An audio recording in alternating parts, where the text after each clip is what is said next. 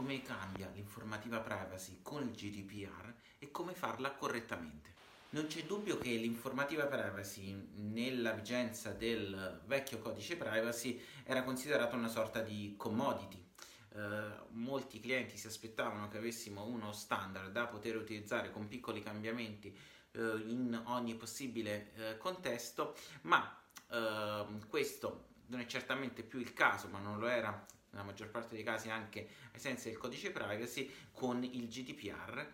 Questo perché? Perché il GDPR richiede un livello di informazioni che siano uh, tailorizzati sulla tipologia dei dati trattati dalle aziende e sulle finalità del trattamento, sulle modalità in cui i dati sono trattati, sui soggetti a cui i dati vengono uh, comunicati, uh, che non può essere il risultato di uno standard template perché deve essere il risultato di una mappatura dei dati preventiva e quindi l'informativa privacy non è altro che l'output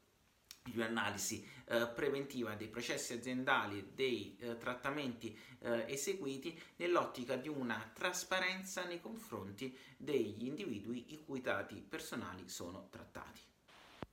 In questo contesto la prima cosa da far notare è che il regolamento privacy richiede che l'informativa sia concisa, ma allo stesso tempo richiede un numero eh, enorme di informazioni da fornire in modo chiaro nell'ambito della stessa. Ebbene, quindi la soluzione che bisogna uh, fornire non è certamente di ridurre la uh, lunghezza dell'informativa perché ci sono delle informazioni che bisogna necessariamente dare,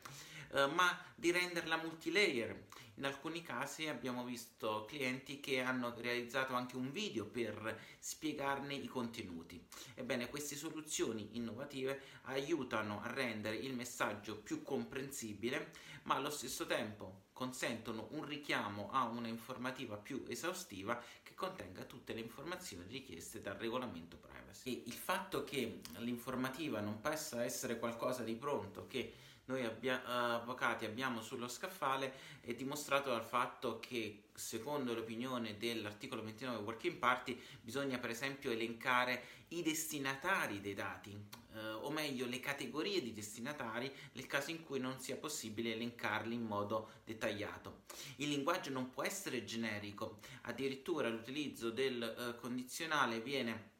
o di un linguaggio probabilistico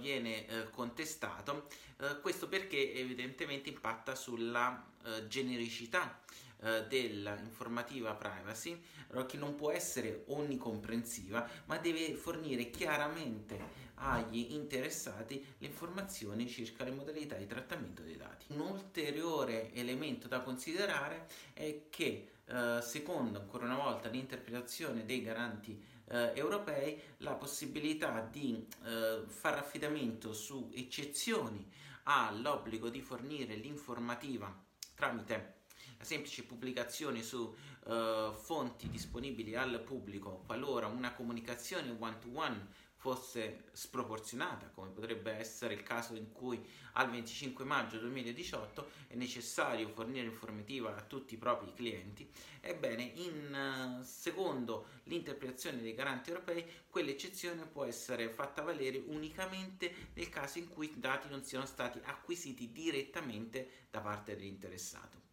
Questa è un'interpretazione a mio giudizio argomentabile eh, in quanto i considerando stesse del regolamento non introducono questa limitazione. E quindi eh, la soluzione da adottare dovrà essere necessariamente un bilanciamento tra le eh, due possibili interpretazioni eh, nell'ottica di rischi e benefici. Quindi l'informativa privacy diventa qualcosa di abbastanza complicato ai sensi del GDPR, richiede un'analisi preventiva, richiede che sia fatta correttamente perché qualora sia stata eseguita in modo scorretto ha un impatto su tutto il futuro trattamento dei dati e eh, chiedere nuovi consensi sulla base di informative eh, che siano fatte in modo più corretto comporta uno sforzo economico notevole e eh, che bisogna evidentemente evitare per eh, non aggravare ulteriormente di costi l'azienda.